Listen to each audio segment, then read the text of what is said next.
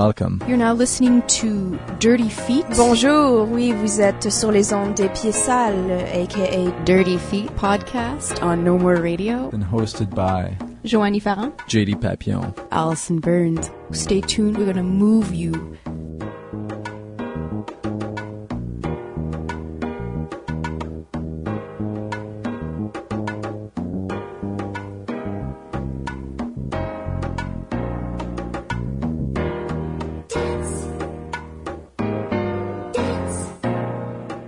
In the second half of this week's episode, we will be receiving Margie Gillis in studio to talk to us about The Light Between, her new show, which is presented at the Places Arts, the Cinquième Salle this week. Uh, the interview will be in English, so for English speakers, stay tuned until then. Before that, we will be receiving Jan Jaworski and Luc Fleury from Bijico. Uh, it's the Biennale de Gigue Contemporaine, which is being presented at Tangente for a second week, and it's a very interesting approach to jig. The interview for this will be in French. Aujourd'hui, on a un épisode très spécial euh, qui va être en français et ensuite en anglais. Tout d'abord, on reçoit euh, Luc Fleury et Yann euh, Jaworski de Bijko, la Biennale de G contemporaine qui est présentée pendant deux semaines consécutives à Tangente. Et ensuite, on va avoir Margie Gillis euh, qui va représenter The Light Between à la, à Danse Danse euh, cette semaine. Euh, donc, on commence tout d'abord l'épisode avec euh, Yann Jaworski et Luc Fleury. Euh, bonjour, euh, ça va bien aujourd'hui? Oui, merci, ça va très bien. Excellent. C'est super le fun de vous avoir en studio. C'est la première fois qu'on reçoit des artistes de la gigue à Dirty Feet. En fait, j'aimerais entendre un petit peu parler de vos parcours, ce qui vous a amené à la gigue, à la gigue contemporaine, euh, individuellement. Donc, Luc, euh, qu'est-ce qui t'a amené à la gigue en- au départ? Euh, moi, j'ai un parcours qui vient du théâtre. J'ai eu une troupe de théâtre, le théâtre Cafala. Puis euh, moi, j'ai écrit des pièces de théâtre. Alors, cette troupe-là a monté mes premières pièces de théâtre. Donc, j'ai présenté en 1997 au Studio Hydro-Québec du Monument national, Le Cœur des silences, où dans le cadre de ce projet-là, j'ai essayé de renouveler le jeu de l'acteur avec la gigue. Donc, j'avais enseigné de la gigue à mes acteurs et quand ils disaient le texte, la gigue euh, devenait d'une certaine manière comme de la ponctuation à l'intérieur du texte. Puis aussi, j'avais euh, placé quelques dialogues gigués qui constituaient de mini-chorégraphies. Euh, Dina Davida est venue voir Le Cœur des Silences euh, en 97. Puis elle a vu comme un spectacle qui l'avait beaucoup interpellé. Donc elle nous a invité, le Théâtre Cafala, à présenter la pièce euh, en 98 à Tangente. Et puis là, comme, elle- elle- comme elle disait, euh, oh, j'ai vu des petites étincelles chorégraphiques. Alors, elle m'a invité en 99 à faire un premier spectacle euh, de nouvelle gigue, c'est comme ça qu'on appelait ça à l'époque. Donc, euh, c'est comme ça que la gigue est arrivée à Tangente. Et à partir de 99, j'ai fait plusieurs spectacles qui ont lancé euh, le mouvement de la gigue contemporaine. Puis, euh, moi, le mouvement de la gigue contemporaine toujours conçu comme étant comme un mouvement pluriel. Donc, avec les années, ben, j'ai permis à d'autres artistes de faire des chorégraphies, ce qui a mené à la fondation de la Biennale de gigue contemporaine, bon, pour faire un événement plus médiatique, une meilleure diffusion, mais en même temps pour vraiment accentuer le fait qu'avec les années, il y a de plus en plus de chorégraphes qui peuvent former un bassin d'artistes qui apportent leur propre vision de ce que peut être la gigue contemporaine. Euh, moi, je viens de- des ensembles folkloriques, en fait. Euh, je viens de Drummondville. Je dansais dans Makina à Drummondville.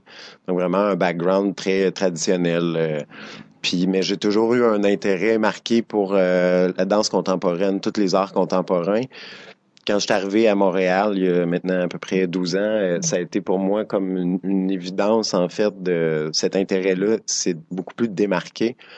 J'ai fait la, connaissance de Luc par un, un heureux hasard, si on veut, avec les ensembles folkloriques. Luc travaillait déjà sur euh, rendre la, la gigue de- contemporaine, un peu essayer de travailler sur la, la, gigue contemporaine. Donc, il m'a invité à participer à, à une de ses euh, une de ses créations. Puis, euh, ben, de, de fil en aiguille, j'ai démontré mon intérêt un peu de, de moi développer, de moi expérimenter ce que moi je pouvais apporter, ce que moi je pouvais dire à ça. Puis euh, ben voilà, ça fait euh, je sais pas ça fait combien de temps que je participe avec Luc, mais là cette année je présente ma troisième pièce euh, à la biennale. Donc, c'est vraiment par un intérêt de, de, de, l'art nouveau, un intérêt pour la tradition qui, qui se perd un peu. La gigue, ça se perd pas mal. Puis, ben, dans le fond, pourquoi on le perd quand on peut peut-être essayer de faire autre chose avec pour la garder vivante, puis la faire connaître. En fait. Ça, mais moi aussi, je viens des ensembles folkloriques. Moi, j'ai une troupe de folklore. Euh, mon, mon, ma formation a commencé avec les loups-garous de 1982 à 1984 j'assume mon statut d'ancien d'aîné dans le mouvement de la gigue contemporaine. Puis euh, la gigue des loups-garous était tributaire de la troupe des Feux Follets, qui était l'ancienne troupe professionnelle avant les sortilèges dans les années 60. Donc moi, j'ai vraiment comme appris la vieille manière de giguer. Puis après, j'ai transféré aux éclusés de la Chine. Donc euh, c'est sûr que s'il y a une technique de la gigue que l'on voit aujourd'hui, s'il y a des gigueux dans la vie artistique, dans la vie quotidienne, c'est parce que les ensembles de folklore. C'est vraiment les ensembles de folklore qui ont permis de procéder à la transmission de la gigue à des, euh, à des jeunes. Puis, ces jeunes-là qui ont été dans les troupes de folklore ont resté là assez longtemps. Là, ce qui fait qu'avec, euh, par exemple, le mouvement de la gigue contemporaine, ben, comme eux autres, ils ont peut-être eu l'impression d'avoir fait le tour du jardin dans un ensemble traditionnel, parce que ça respecte quand même un certain nombre de conventions euh, par rapport au patrimoine québécois, ben, ils ont eu comme euh, ils ont eu comme une volonté de connaître autre chose, de développer autre chose. Donc, c'est sûr que de s'impliquer dans le mouvement de la contemporaine, ça leur permet de faire avancer. Parce que pour moi, la présence de la Biennale de contemporaine, c'est vraiment dans une optique de gigue d'art, comme le théâtre d'art. On est là pour faire avancer la pratique de la gigue contemporaine. On est là comme pour pousser la gigue dans des nouveaux territoires inconnus, puis que ça permette à la gigue en tant que pratique contemporaine artistique d'évoluer.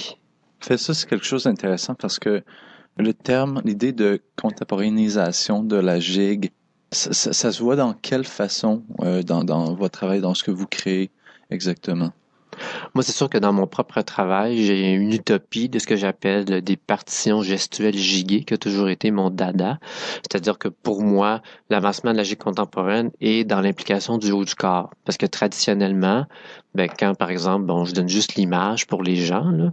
par exemple, quand on voit Riverdance, où là, on voit 50 danseurs qui font juste bouger les jambes, les talons pour constituer une série de pas, ben, ça, c'est de la gigue. Je veux dire, par rapport à Riverdance, là, juste pour préciser que les gens pensent que Riverdance, c'est la gigue traditionnelle irlandaise, ce n'est pas vrai.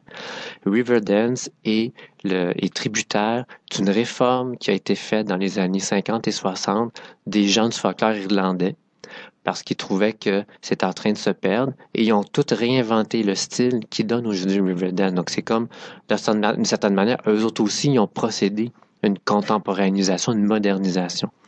Mais moi, j'ai voulu, comme dans mon propre travail, impliquer le haut du corps. Ça veut dire de toujours giguer, de toujours bouger le, le haut du corps en même temps pour arriver comme à une implication totale. Mm-hmm. Mais c'est sûr que quand tu parles de comment est-ce qu'on peut contemporaniser ça?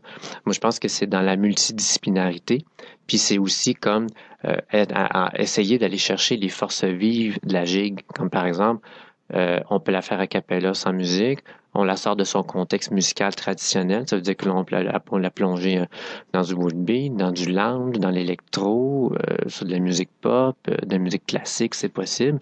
L'implication du haut du corps, euh, l'implication spatiale. Je vais lancer la balle à Yann parce que lui, il a comme une recherche spatiale aussi à travers son travail. Moi, j'essaie d'utiliser la, gigue, pas, pas nécessairement au niveau, au niveau de la gigue avec les pieds comme on la connaît, mais de la développer vraiment dans tout le corps puis dans toute sa gestuelle. Donc, les, les... moi, en tant que, que danseur, je pense être un très bon gigueur. Donc, on peut me demander à peu près n'importe quoi, puis je vais être capable de le faire. Mais en tant que créateur, j'ai pas. Euh, c'est très difficile pour moi d'aller comme créer des pas super complexes et tout.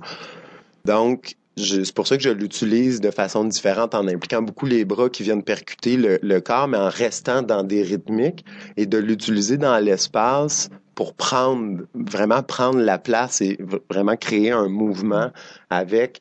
Et, et je sais pas, pour moi, c'est comme plus facile de, de, de, de, créer comme ça, de vraiment utiliser euh, toutes les possibilités, donc les, les, les jambes, le sol, euh, les bras, le haut du corps, euh, la tête, vraiment d'aller créer de la rythmique avec tout ça en utilisant le, tout ce qu'on peut, euh, tous les, les, le lieu, le, le- l'espace. Je travaille beaucoup aussi avec la lumière aussi pour aller comme essayer de, de supporter tout ça pour en vraiment en faire un tableau, euh, un tableau le plus complet possible.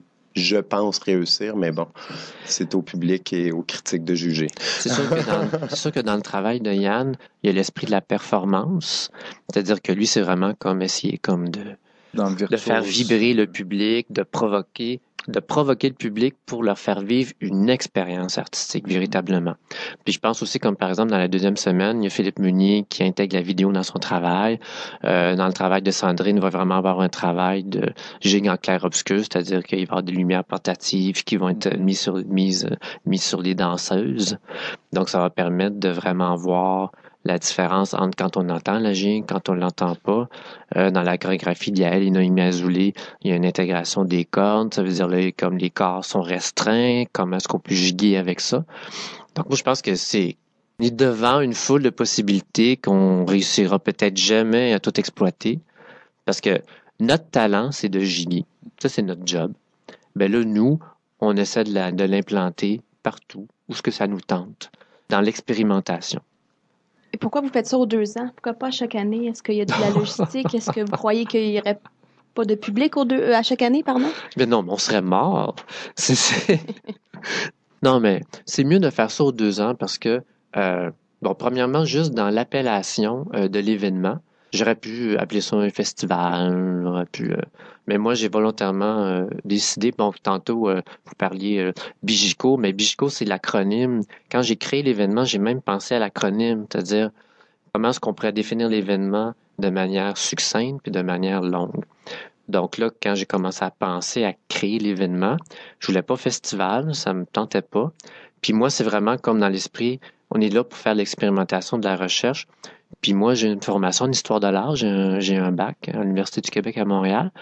Puis euh, moi, j'ai toujours été fasciné, par exemple, euh, par les impressionnistes au 19e siècle, euh, qui ont fait un mouvement de peinture, mais c'est différents artistes qui constituent le mouvement de peinture, chacun à sa voix. Donc, c'est le même esprit dans la biennalogie contemporaine, dans le mouvement de la logique contemporaine. Puis, par exemple, la Biennale de Venise qui existe, qui donne un panorama à toutes les deux années de la peinture, de la sculpture, de l'installation. Mais c'est comme un panorama artistique d'une pratique contemporaine. Mais je voulais, en utilisant le terme biennale, offrir cette plateforme-là aussi, cette vision-là de panorama. Puis évidemment, bon, je perds à Tanta toutes les années, c'est parce que faut se donner le temps de rechercher. Les, les, recherches que l'on fait, c'est comme on est en train d'inventer le langage d'agir contemporain, on est encore en gestation. Il faut, faut prendre le temps en répétition, il faut prendre le temps de vivre aussi, il faut prendre le temps de, former les danseurs, de se former soi-même en tant que chorégraphe, parce qu'un des mandats de la Biennale, c'est de développer le talent chorégraphique, mais ça se fait pas une seule fois. Ça prend du temps de faire ça, comme par exemple, là, euh, Yann, sa troisième œuvre chorégraphique, mais il a fait sa première en 2009. Mais pour qu'il soit rendu ce qu'il est aujourd'hui, il faut qu'il y ait une deuxième chance, une troisième chance. Moi, j'essaie tout le temps de suivre un, un précepte de Bernard-Marie Coltès, qui est un auteur de théâtre que j'adore, qui précise dans ses écrits comment voulez-vous qu'un artiste de théâtre, un auteur, puisse s'améliorer si on le joue pas une deuxième, si on le joue pas une troisième fois. Donc, pour moi, j'ai appliqué ça dans le mouvement d'agir contemporaine. Quand tu arrives à la biennale, si tu fais une première œuvre, mais tu auras la chance d'en avoir une deuxième, puis peut-être une troisième. Parce que c'est comme ça qu'on peut dire, ben, j'ai fait ça la première, puis la moitié de ce que j'ai fait, j'aime plus ça. Mais ça, j'ai aimé ça.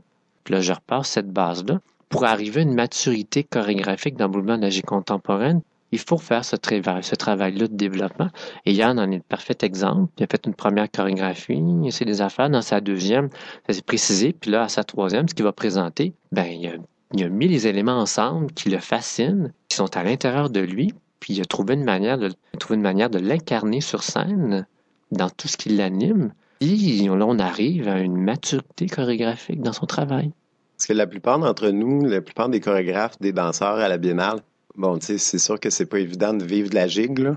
Donc, euh, on fait tous autre chose dans nos vies. Il n'y en a pas beaucoup là-dedans qui ont des, euh, qui ont, un- qui ont des études en danse. Donc, moi, je prends exemple sur moi, mon bac en danse, je l'ai fait dans des salles de spectacle. Je l'ai fait en assistant à des shows, en, en allant voir, puis en essayant de voir comment, comment je pourrais, avec ma forme, comment je pourrais faire autre chose. Vous allez recevoir euh, Margie Gillis plus tard. Allô, Margie. Et puis, euh, pour moi, ça a été super formateur d'être là parce que une de mes, euh, un de mes travaux que j'avais à faire, c'était de faire de l'archivage. Donc, j'ai eu accès à tout ce matériel-là qui me touchait, mais complètement. Ça a beaucoup teinté ma deuxième pièce, qui était beaucoup plus dans la performance, dans l'interprétation. Puis là, voir comment, comment je pouvais m'inspirer de, de quelqu'un comme ça, avec ce bagage-là, pour arriver à intégrer ce que moi j'avais à dire, ce que moi je pouvais faire avec ma, forme. Le deux ans, il est utile pour ça, pour que tout le monde, comme, comme Luc disait, on est encore en, en développement, on est encore, tout le monde est en recherche. Fait que le deux ans, il sert vraiment à ça. On prend à peu près un an, un an et demi à rechercher, à essayer. Puis après ça, on prend le dernier stretch pour là vraiment mettre ça ensemble puis essayer de créer quelque chose de nouveau. Chacun des chorégraphes qui présentent depuis euh, plusieurs biennales toujours fait ou pratiquement à chacune des biennales quelque chose d'extrêmement différent à cause de cette recherche-là. Mais là, ça commence à.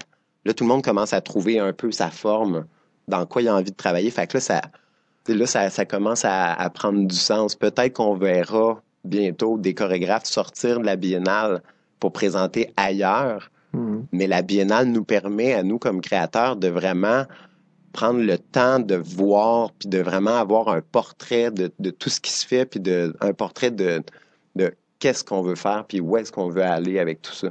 Je pense qu'aussi, depuis la quatrième biennale de J contemporaine, on est à la cinquième, il y a eu un processus d'appropriation du langage. C'est-à-dire que, au lieu qu'on soit juste dans l'optique repoussons les limites de la gigue, maintenant les chorégraphes euh, passent par moi. Qu'est-ce que j'ai à dire? Moi, comment je perçois la société d'aujourd'hui? Comment, moi, en tant que gigueur, je m'investis dans la ville ici à Montréal? Comment je vois la vie? Comment je vois la réalité? Donc, il y a quelque chose, il y a une grande personnalisation maintenant qui s'incruste dans le processus chorégraphique. Donc, il y a comme, oui, je repousse les limites de la gigue, mais moi, en tant que créateur, j'ai une perception du monde qui m'entoure. Puis je pense que c'est ça qui, depuis deux ans, vraiment cristallise davantage le mouvement de la gigue contemporaine, puis qui apporte une maturité euh, dans les euh, propositions chorégraphiques. Est-ce que vous sentez des fois tiraillé entre, euh, entre la tradition, la modernité? Comment est-ce que vous jonglez en fait avec ça? Un art qui est traditionnel, qui est représentatif de nos racines d'une certaine façon, et le moderniser et trouver justement ces nouvelles avenues-là possibles pour la création? Ben moi, j'ai pas de problème proprement dit parce que moi, je fais encore du traditionnel. Moi, ça fait 28 ans que je danse dans les éclusiers de la Chine.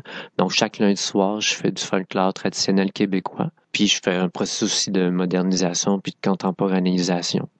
Mais c'est sûr que, tu sais, on a beaucoup de, détracteurs euh, au, euh, avec les puristes, là. Tu sais, il y, a certains puristes qui vont venir puis qui comprennent pas, c'est pas possible de faire ça. C'est ça peut quasiment être une honte pour eux qu'on fasse ça. Mais pour, pour moi, j'ai pas de problème parce que j'ai 31 ans, euh, je fais de la gigue, je l'ai souvent caché à tout le monde quand j'étais jeune. Puis maintenant, ben, la gigue, ça me fait vivre. Je travaille pour une compagnie de danse, on fait de la gigue, je suis chorégraphe en, en gigue contemporaine. C'est comme ça que j'ai envie de le travailler. J'ai pas envie de le travailler de façon traditionnelle. Pour moi, j'ai vraiment aucun problème à moderniser tout ça. Euh, ça serait comme un peu cracher sur tout sur, sur ce que je fais quotidiennement, tu sais. C'est sûr qu'il y a comme une dévotion là-dedans. On est conscient que la gigue, c'est pas ce qu'il y a de plus populaire, de plus euh, fashion. Je veux dire, dans les journaux, on parle quasiment pas de nous autres. Euh, je veux dire, la gigue, il y a encore beaucoup de préjugés, de clichés euh, historiques avec la Révolution tranquille, la maudite émission Soirée canadienne qui a comme vraiment figé une vision passéiste de la gigue. Moi, je pense qu'avec le processus de gigue contemporaine, il y a grand respect aussi par rapport à l'existence de la gigue traditionnelle, parce que, par exemple, si la gigue a pu traverser euh, les décennies, les siècles pour se rendre jusqu'à nous, c'est parce que, par exemple, il y avait des villages, il y avait des villages, il y avait des gigueux qui se promenaient de village en village, il y avait des fêtes où les gens pouvaient partager des pots de gigue, tout ça. Donc, il y avait comme un esprit communautaire et fraternel. Puis, dans le mouvement de la gigue contemporaine, bien qu'on soit dans un processus d'avancement, il y a quand même euh, cette filiation-là traditionnelle, c'est-à-dire que s'il existe un mouvement du contemporain avec plusieurs chorégraphes, c'est parce que c'est une communauté, ça demeure communautaire, ça demeure un partage. Puis les gens le ressentent quand on est en représentation, parce qu'il y a des gens qui nous disent, on sent tellement le lien, le lien entre vous, chaque danseur, vous êtes tellement généreux quand vous dansez sur la scène. Ben parce que nous, c'est un privilège, par exemple, là, qu'on soit euh, programmé par Tangente, c'est un privilège. Puis pour nous autres, euh, c'est un cadeau d'avoir l'occasion d'avoir ce droit de parole-là, ce droit d'exister sur une scène. Puis je pense que c'est important qu'on prenne conscience de ça. Puis si la gigue, on veut qu'elle continue à perdurer, ben il faut qu'on se la, on se l'approprie. Ça, c'est important. En fait, je, trouve ça intéressant que tu parles de communauté parce que Bijico, oui, on connaît ça sous le nom, sous la biennale de gigue contemporaine, mais ça devient de plus en plus. Vous commencez à prendre des initiatives qui sont hors du contexte, du cadre de la biennale en tant que telle. Est-ce que vous pourriez nous en parler un petit peu de ce qui s'en vient pour Pichico? Ben, C'est-à-dire que c'est sûr qu'on est en train de faire des liens avec euh, d'autres instances du milieu de la danse contemporaine. On commence à on commence comme à vouloir s'impliquer davantage. Je dirais que le processus le plus intéressant qui se déroule depuis les deux dernières années, c'est effectivement ce que Yann a introduit tantôt. Il y a plusieurs chorégraphies maintenant qui sont présentées hors biennale logique contemporaine, comme par exemple la semaine passée, euh, c'était Maïwen Desbois qui présentait sa troisième chorégraphie et elle va être reprise au Festival Vue sur la Relève le 18 avril prochain avec Isabelle Boulanger, qui avait été programmée à Tangente l'automne passé un peu de temps avant la présentation de la biennale, euh, Yann a été programmé lors de la Nuit Blanche. a présenté sa deuxième chorégraphie. Yael Azoulay, l'année passée, elle a présenté au Festival des théâtres de rue de la Chine, une pièce qu'elle avait créée à la Biennale. Donc, c'est-à-dire qu'il y a comme une certaine reconnaissance. On, a, on acquiert une crédibilité dans le cadre chorégraphique, dans le cadre de présentation des chorégraphies. Mais je pense aussi qu'il y a une prise en main des chorégraphes. Eux autres, même les chorégraphes, se sentent, ils ont plus de confiance en eux pour se dire, oui, la biennale, c'est là que je lance ma chorégraphie, mais moi, je peux lui donner une deuxième puis une troisième vie. Donc, je peux faire des demandes de subventions, je peux faire des demandes de dossiers, des appels de projets, je peux proposer mes projets à d'autres instances du de la danse. Donc, puis aussi, il y a des gens, comme par exemple, c'est la Place des Arts qui est venue chercher Yann, c'est-à-dire qu'il y a une représentante euh, qui gère la programmation de l'espace Georges Lapalme, elle est venue à la Biennale, elle a eu, euh, elle a vu Yann, elle a adoré son travail, puis elle l'a invité. Donc, euh, ça correspond vraiment à l'idée première de la Biennale, c'est une plateforme de diffusion de la GIE mm-hmm. contemporaine. Donc, si vous pouviez nous parler un petit peu, on a déjà commencé la première moitié de de la Biennale de G contemporaine. Ça a été présenté la fin de semaine dernière. Il y a la deuxième moitié qui s'en vient en fin de semaine. Est-ce que vous pourriez nous parler un peu euh, de à quoi s'attendre pour ce spectacle-là, les heures? Oui, tout à fait. Je vous en parlerai pas, j'ai juste vu ma pièce, fait que je vais laisser vous parler. Évidemment, j'ai tout vu. Euh, bon, c'est sûr que la deuxième, euh, la deuxième semaine de la Biennale est particulière parce qu'elle a un caractère plus multidisciplinaire que la première. Il y a la première chorégraphie. Euh, la deuxième semaine est intéressante parce que elle respecte vraiment un des, un des dadas que j'ai aussi, c'est-à-dire de toujours privilégier la présentation de premières œuvres chorégraphiques par rapport à d'autres artistes qui présentent leur deuxième, le troisième. Parce que dans cet esprit-là, j'ai toujours l'esprit, j'ai toujours la, le concept de la relève. C'est-à-dire, moi, j'avance en âge, mais si je veux que la contemporaine mais, traverse les années, faut qu'il y ait des gens de différentes générations donc, j'essaie toujours de m'arranger pour qu'il y ait toujours des jeunes de 20, 22, 25 qui puissent faire des chorégraphies pendant ceux qui avancent en âge poursuivent dans leur processus. Donc, dans la deuxième semaine, euh, Sandrine Mattel-Laferrière, sa première œuvre chorégraphique, elle essaie de faire une jonction entre la gigue et puis les arts visuels. Donc, comme j'expliquais tantôt, c'est une gigue en clair-obscur. Il va y avoir des lumières portatives. Ça veut dire des moments où on verra moins de choses, on va plus de choses. Ensuite, euh, la deuxième chorégraphie, c'est Mélodie Clermont. Euh, c'est sa première œuvre en gigue contemporaine aussi. Puis elle, va vraiment comme apporter un travail sur la musicalité de la gigue, euh, sur la texture, sur le volume. Comment est-ce qu'on peut l'incarner de manière comme plus sobre, la gigue sur scène? Ensuite, la troisième œuvre, euh, c'est celle de Yael et Noémie Azoulay, qui sont des sœurs dans la vie. Elles ont décidé de faire une chorégraphie commune. Et puis là, elles ont amené un accessoire. Ça veut dire que là, elles sont restreintes par des cordes. Comment est-ce qu'on peut giguer avec des cordes? Comment est-ce qu'on peut se défaire? Puis elles vont amener aussi un travail de danse de rue dans l'incarnation qu'elles vont apporter dans la gigue, surtout vers la fin, qui apporte comme une genre de, groove puis de fluidité dans l'expressivité de la gigue, qui, qui se fait pas du tout en gigue traditionnelle. Ensuite, il y aura Yann, qui, euh, il y aura Philippe Meunier, qui va présenter euh, sa troisième chorégraphie, qui lui fait une intégration de la vidéo dans son œuvre. Et puis il y a Yann qui va présenter, euh, qui va terminer le spectacle en présentant sa performance. Tu peux faire, tu peux peut-être dire quelques mots intéressants, Yann? Euh, ben oui, sûrement. là. Euh, moi, je m'in- je m'inspire beaucoup de, la, la musique pop. J'ai comme un petit côté kitsch, là, musique pop. J'aime bien ça. euh, tu sais, du gros rock là, avec des grosses guitares. Là.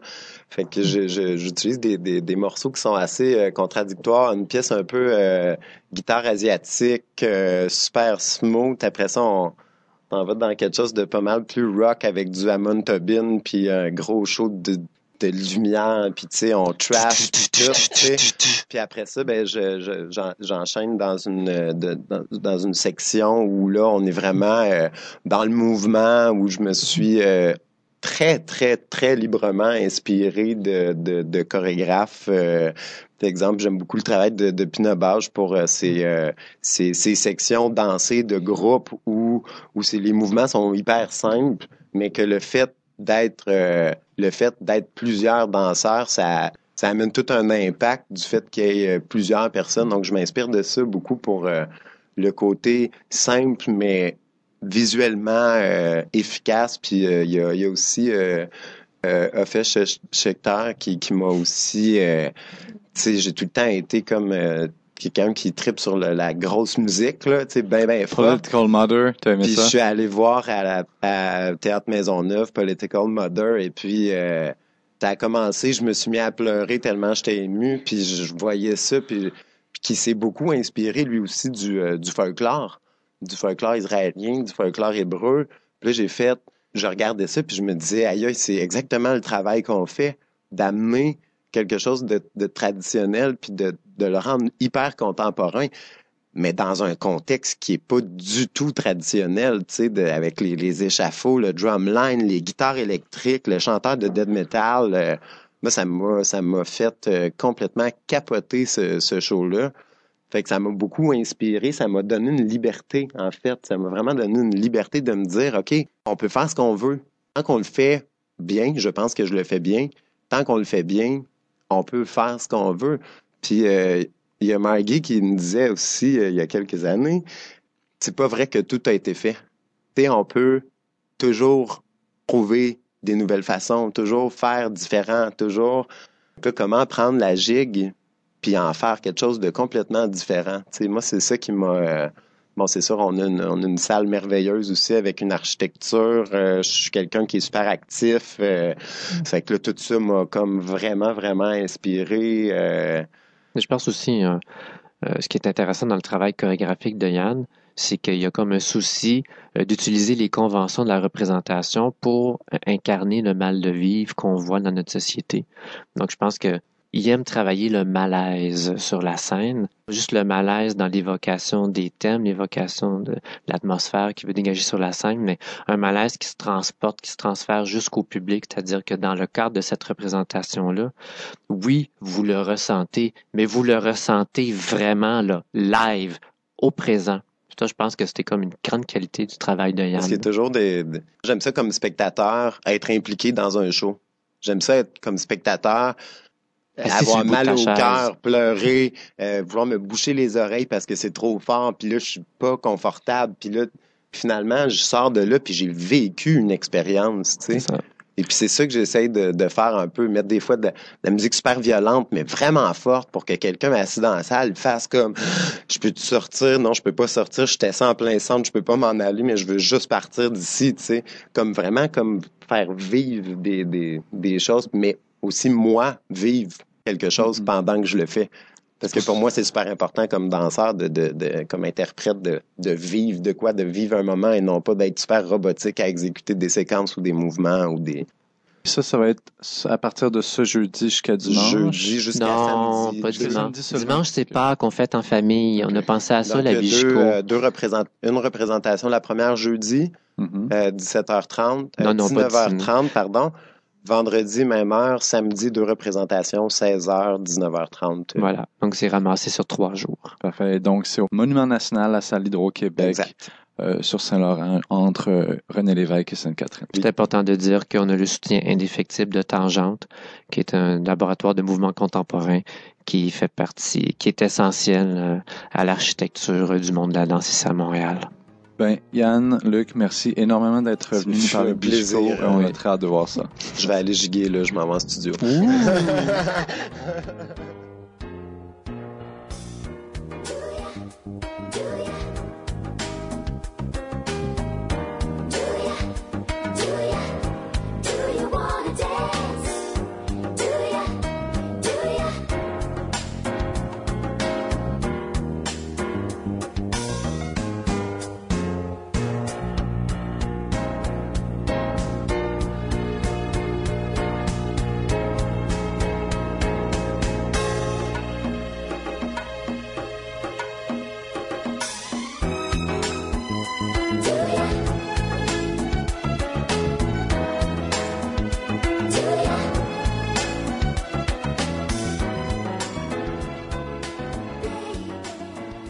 Joining us in studio this week uh, to discuss with Margie Gillis is a very special guest, Katie Belanger, who was a host on Movement Museum with Allison back in the day and has now graciously accepted our invitation to come to talk with us to Margie Gillis.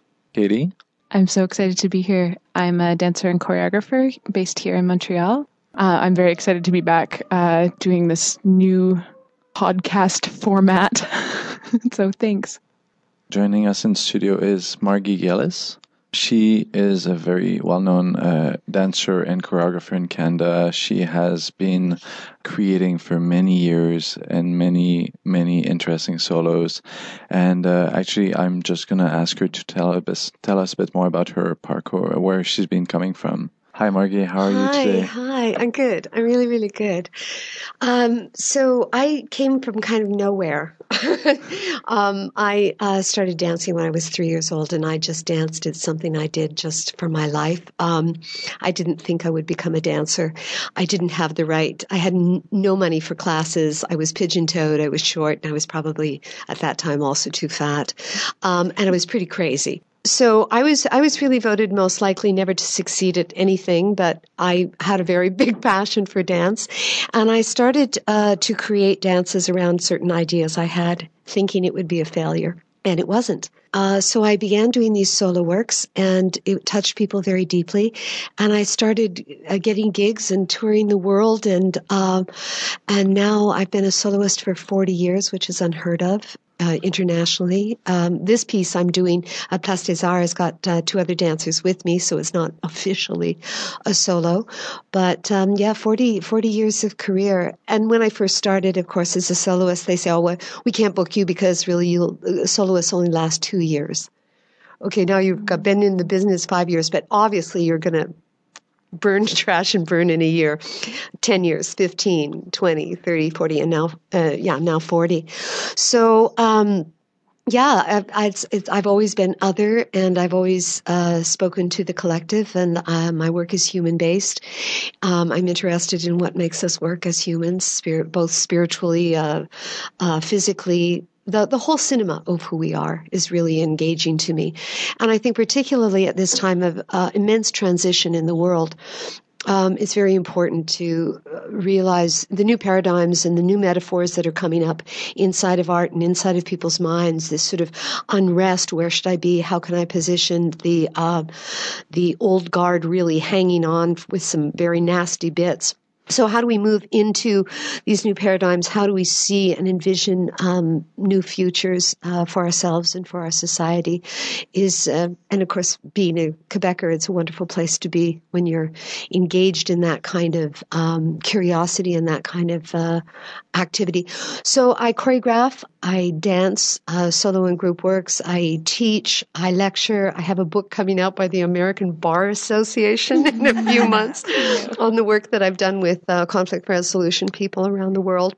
I'm in the book. I did not write the whole book by any stretch of the imagination, but it's on the work that I did uh, with people who do conflict resolution, and I've been working with lawyers and different people uh, around experiential wisdom and the need for interconnectedness and understanding that interconnectedness and how do we get on with uh, new ideas and, and forms of, of creation and, and stuff certainly what Ian was talking about in the earlier interview today that I loved hearing part of Ian Jaworski is a phenomenal performer. And uh, we see it worldwide that a lot of the traditional things like jig are being brought out and re-infused. So you have Kathakali dancing that's redone in a new context. You have flamingo dances that are being redone in new contexts. And certainly jig from Quebec is such a beautiful, beautiful form and it's going to be just astonishing. And Ian is just lifting it up and blowing it up and taking it right out. And he is a mind boggling performer. I mean, mm-hmm. when art is really good, it transcends all barriers, and he can do that. He's he's the good goods. And you've mentioned that your work is very human based, and yeah. it's true. Like I, I remember reading about well about your work, and one of the really important terms that struck me was the idea of compassion. Yes. And I feel that compassion is not something we hear much about in dance. I don't know if it's just me, but like it's it's not a word that I see often associated uh, or used by choreographers to talk about their works. And how how does does this notion of compassion come about for you when you create? Like how do you approach compassion actually in, in your creative process? Oh gosh, I was asked to take um, one of those those artist tests, the whatever they're called, where you you write answers to stuff. And one of the things I was in one of the questions, the the two two of the questions are what qualities do you admire most in women? What qualities do you admire most in men? And for me, the answer was the same, and it's intelligent compassion.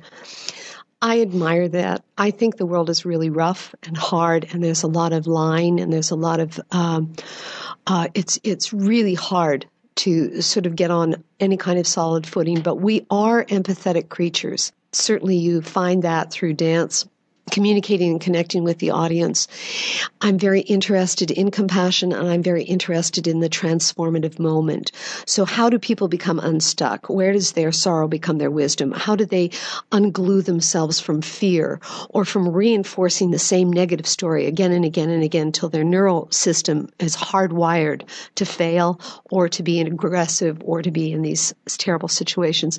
We know a lot of people can go through horrible things in life and yet come out with a compassion. It seems to be that one quality that separates. Other people just end up fighting and, and end up bowing down to uh, what the, the hardships of life, but the people that come through and move the whole storyline forward are, it seems to be, to me, those who have compassion. And, um, compassion also so means that if you're in a dialogue with somebody and they're not getting it in the moment, you leave it with them. You don't fight them about it. Uh, it. It's leave them with it. Let them have a chance to absorb it and come to their own wisdoms.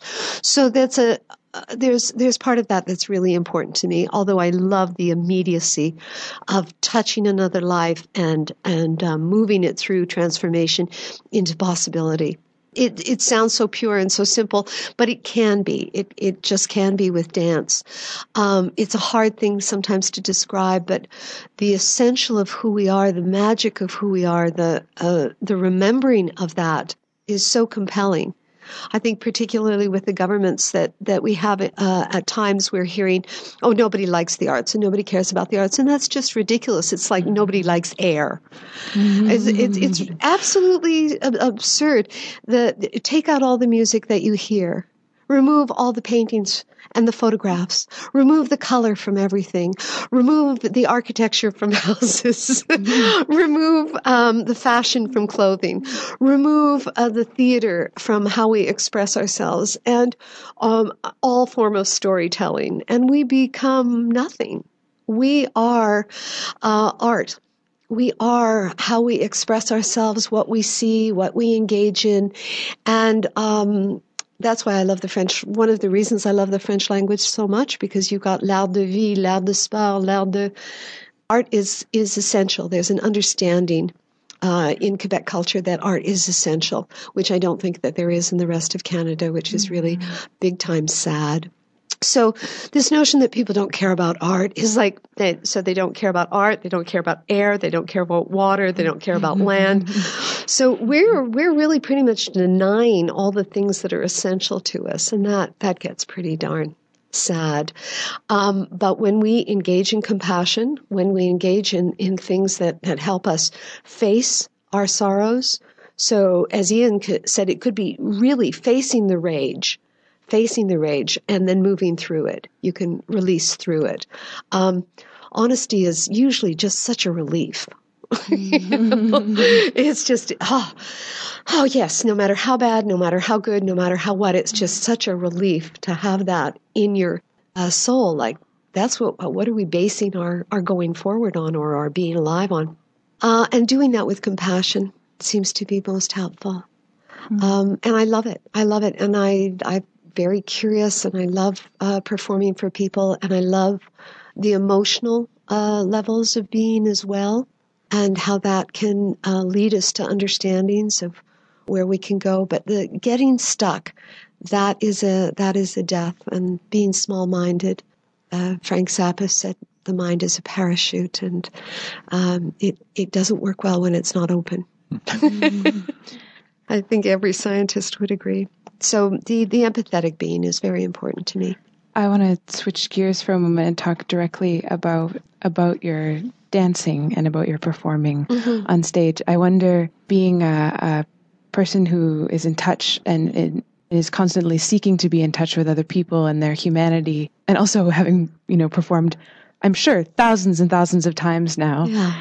all over the place. What is the moment of performance like for you I remember I saw you um, leap out on stage during Embody, and uh, I was not the only one in the audience who burst into tears. Yeah, I have a habit of making people and, and, so there's this powerful uh, moment of transition between backstage when you know hmm.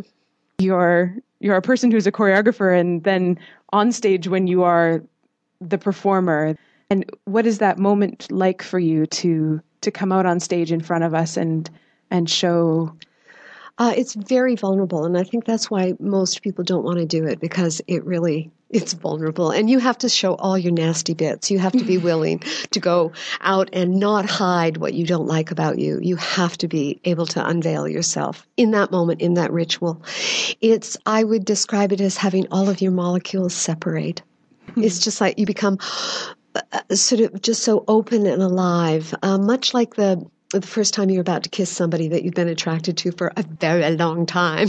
you know, everything tingles, everything is alive, everything is so engaged in sensuality and and heightened experience. All of your uh, antenna is attuned um, to the reciprocalness of the audience and the stage and the music and the other people you're with or not with.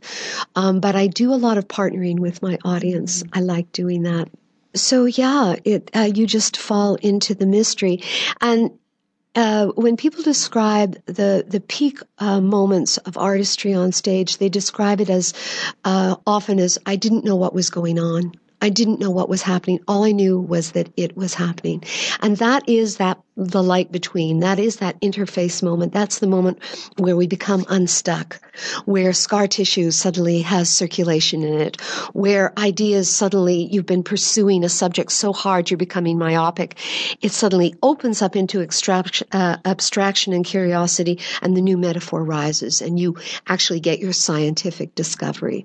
Yeah. Also, they, they just revealed or put out a study in the States which reveals uh, uh, what um, many of us performers have known for a long time that if you are in the audience and you are connected to the performer, you're having the same neuromuscular response as them. Mm. So even though your body is not going the full engagement, so if you think of putting your hand in a fist and imagining it open, you'll still get the same sensation of it opening and your your body will then flow into the desire to to extend open.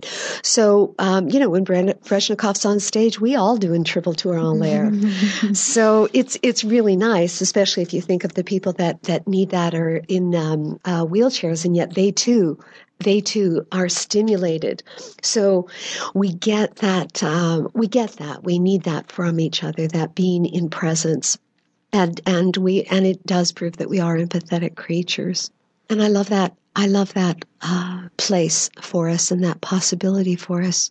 So I'm back engaged with another work, and um, mm-hmm. we open tomorrow and mm-hmm. last rehearsal today, and we did um, a pre-run. We did an open in uh, Vancouver, and it went well. And we'll see how it goes here. It's a very intimate. We're doing it at Sankey South, so it's a very very intimate setting. Um, we're really people have been asking me to do the more intimate, be uh, more intimate, but indeed we are. And it's it's being in a on in a theater. It's very different than watching on film. On film, the point of view is decided by the camera, uh, that triangle of lens. With human eye, you have uh, two eyes, so the, there's two lenses, and you can go from myopic to uh, um, well, you can see see a, a, a seashell on a beach and then see the whole beach and sky and then back to the shell and then back to the beach. So the human eye is very dexterous at um, drawing attention and having the attention being drawn. And there's a neuromuscular action that happens when the your own eye goes from expansion to to individuation that stimulates the, the brain and stimulates the neuromuscular uh, system. And I love playing with that as well. I love playing with time also so that something that seems really long happens in a very short amount of time. It was really only a minute, or something that what did take a long time seemed like it went very, very fast. So um, either making the, the, the time unit very zen and sparse or making it extremely dense with intensity. So I, I I'm dyslexic. I don't count. I don't know my right from my left. I don't bother with those things. I never have. I've never been very good at it. When I did take class in New York, I would go in and the, the teacher would go, and you're one and you're two and you're three and you're four. And I took class for her for four years before I had the guts to say, it why do you count? Do you just like Sesame Street? Mm. No, there's a shape on the number. And I just, I just, I, I just have many more things that I'm interested in engaging with on stage mm. or not engaging with in listening, that listening, that putting oneself in a kind of a third person uh, place, which I know all of us know how to do. It's just I practice it on a daily basis. In rehearsal, I I think that there are so many of us who are dancers who who've seen you perform who want to know like how okay so if you don't count like what is rehearsal like for you today your your final rehearsal you'll go in and and run the work top to bottom yep. and then notes like everyone yep. else pretty much pretty much or just sharing i would say no, mm. we call it hmm. notes, but it's really just sharing. What did you feel? How did this work for you? Where we were this? I feel that. This was my stumbling block. I'm still having fun with that. And then you go out on stage. When we do go out on stage, of course, you're just carving it. But as much as possible, I, I like to dance. Mm. Um, so I find there is a place for study and there mm. is a hmm. place for a rigor where you're working something out mechanically. But if you don't dance in the studio, you won't dance on stage. Mm.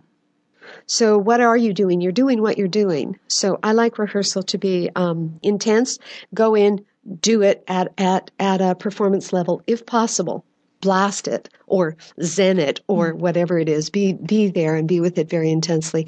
And also, as a soloist, I generally have short rehearsals because of that. Mm. So, I'm only going to dance very intensely for an hour. I warm up, then boom, give it all I've got, and so that I can work with it at that uh, at that level. You'll see with most of the amazing companies that they, they are doing it. So as often as, as possible when in dance class, the more you can dance in dance class as mm-hmm. opposed to study, the more you can just give yourself over to being as opposed to trying. And that's hard because we, we have desires and the desires are in front of us and they keep us going. So, so to find that embrace and the conversation between desire, which is pushing you forward, and acceptance, which is allowing you to grow experientially in the moment. They're seeming opposites, and yet the dialogue between them is where the art and the rigor is. So, and art is often about embracing opposites. It's often about uh, enlarging our concepts, and uh, I think that's why some people go mad because they break. But um, I've already been mad when I was younger, been there, done that, and I now avoid it uh, whenever possible. But I'm not. I'm certainly not frightened of it. I, I've, but I was lucky. I had people help me and get me through to the other side. So. Uh, I'm not. I can face certain things that um, very easily that, that I might not have been able to had I not had that experience as a child. I mean, much of your career has been uh, centered on solo works. You you haven't been limited to it, but the, the way most people will know you is as a solo choreographer and performer. Have you ever gone through phases where you're like, I don't have anything to say anymore as a solo artist? Or do, do, do you feel that you're constantly reinventing yourself through the solo form? I've got a very active mind, mm-hmm. and it always wants to know everything yesterday. So dance has been a way of tempering that. I supposedly have, I was tested at one point and supposedly have this really high intellect. And then for years, I just didn't talk about anything. I just did my dance. So people thought I was actually rather simple, um, which was fine with me. You make choices about what you want people to really care about and what you don't. And as long as I was staying it on stage, it didn't matter to me. But, um, the, the dance does temper all that. The dance does allow me to, to sort of function and understand world in a better way. You could ask the question again. I think I've actually not really answered it. Well, so I it's mean, oh, about being a being a soloist and just and like right. reinventing yourself. Do you ever get stuck where you don't feel that you yeah, I did. My brother, I got stuck one time, and my brother said, "Wait a minute, Margie. Uh, you know the the wall in Berlin is going down. All the creativity's busy. The world needs it. You can't be, you know. So just let it go. Don't try to grab any of it. There's only so much. It's like a recyclable entity, um, and uh, that was really telling. And I also think the other thing about um, about not wanting to we want to censor ourselves before it happens because we want it to be a certain thing. We want it to be greater. We want it to be this or we want it to be that. And we're trying to squeeze ourselves through these toothpaste tube, paste tubes or, you know, make ourselves the best we can be. So it gets this, that can get a little tedious and also can limit your creativity because you're deciding what it should be before. You have to go in with intention and then allow it to breathe back into you so you become the vessel. That's where the real alchemi- alchemical reaction takes place. Both are important, but again, it's a rigor and a dialogue between the two of them. If you go too far into knowing what you want and it absolutely has to be that way, then um, you run into writer's block because the muses are going to, you know, disappear. You're not available to them. You're dictating. It will art will be this, art will be that. No, art will not be this or that. Art will art will come into you. You create a place and an intention and a rigor, and then the art is the gift that moves through you. So, so it's it's a balance, co-balance kind of thing.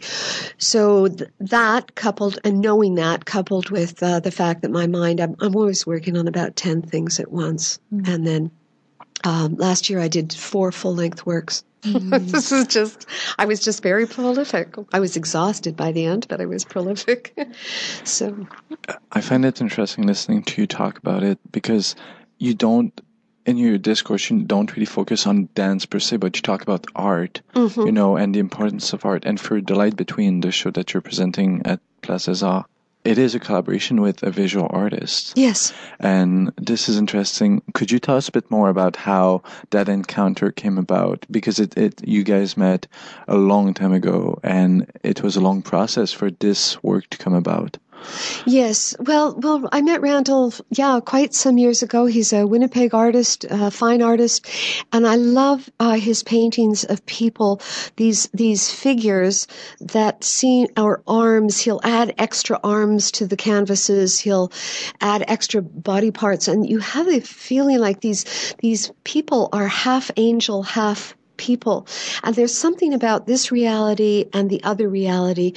Um, anybody who's watched anybody be born or die has a very strong sense of reality. I mean, that's about you really understand that these are creative moments in and out of, these are transition creative moments, sort of at the high end of the spectrum. Um, but what is the energy, the interconnectedness behind this reality that we're all engaged in? So that's uh, really, that's super compelling to me. That's uh. Mm yeah, I like that a lot. Uh, and uh, Randall's uh, images seem to uh, create that and allow that. Um, so we finally got together to uh, create a piece together. And then Paula Styron, who is uh, William Styron's daughter, a great writer, um, no longer with us, sadly, but Polly and I have been collaborators for a long time. And we had a duet I wanted to expand called Nothing Clings to You. And the costumes are by Ann Dixon out of Toronto, who's a wonderful costume designer. And then um, added the rest of the costumes. Then Holly Bright from Nanaimo and uh, Mark Degg from here in Montreal came on also as dance collaborators. Although there's three people on stage, there's four collaborators, and um, the kind of relationship I have with Mark is just phenomenal. It's you can't. It's like being in love. You you can't kind of analyze it. You just say thank you and run. Mm-hmm. Um, we work together well. We're there for each other. We really uh, physically uh, fit uh, we fit well together. We work well together. And Holly is just a bright soul and a great creative mind and really willing to go out on a limb and do anything. She's just got a bravery that's astonishing. So um, this was the the collaborative team. Then uh, Pierre Lavoie, who I've who's done my lighting for the last 35 years, every single work, and he really is a genius. And then he's created an incredible landscape and is very much a collaborator in this. Um, then there's Jean Gaudreau, who's done the music, which is like a landscape. So the music is touching your skin like like fabric or sensuality or air or water. And beautiful, beautiful work he's done. Uh, his company, Larsen Lupin. And uh, then Alex Langlois, who, who's our stage manager. And I've also had the, the great pleasure of working these many years with uh, Catherine Bourgeois, who has a company called Joe, Jack, and John. And she has been my artistic assistant and she has been an outside eye and she has been uh, a really important uh, person in my uh, creative work over the last 10 years. She's now leaving to fully face her company, which is, is just taking off like gangbusters. And she's a great, great young director and artist. So I'm very glad for her and very sad for me. but um, I, I have an exceptional creative team for this, this work. And again, it's based on the idea of transformation and of the light between, of that interface place where we shift. Piece starts off with uh, curiosity, and which I think is the one essential ingredient to jump into unstuckness, if you will. Yeah. We're pretty much guichet fermé for the for the run. We've got a few tickets left for the matinee that we added, but I'd I'd gladly I love talking art. I just love it. Can you maybe tell us briefly about how the titles of your works come about? Do you decide them before or oh. during or at the end? Because this one sounds like it's very integrated with the concept of the piece. Yeah, originally it was called Disarmed. Mm. Disarmed. That uh, area of vulnerability and entering into uh, which you know, because it is vulnerable to enter into uh, a curiosity or enter out of stuckness. Uh, but but it became a little bit too uh, sort of war oriented, mm. so uh, we we shifted away from that into uh, originally it was going to be in Spanish, the light between, but uh, we we decided on English and mm. um, for the interface of that. And I don't think I'm actually very good at titling. I really don't. I think it's one of my loser areas. But anyway anyway, the, the point about dance is that you, you know without knowing as you get there without getting there is that it's about the whole person and it's about all of us being together in space in our, our, our completeness. Thank you so very much. thank you. Thank you so much. Dirty Feet is recorded every week at the Montreal Improv Theatre. Check them out at montrealimprov.com. Dirty Feet is produced and hosted by Allison Burns, JD Papillon, Joanie Ferrand, and distributed by No More Radio. You can find more about our show at nomoreradio.com. You can follow us on Twitter at Dirty Dirty Feet, and you can find us on Facebook at Dirty Feet Podcast. Tune in next week for a whole new show. Do you wanna dance on it, dance on it, dance on it? was on a dance on it.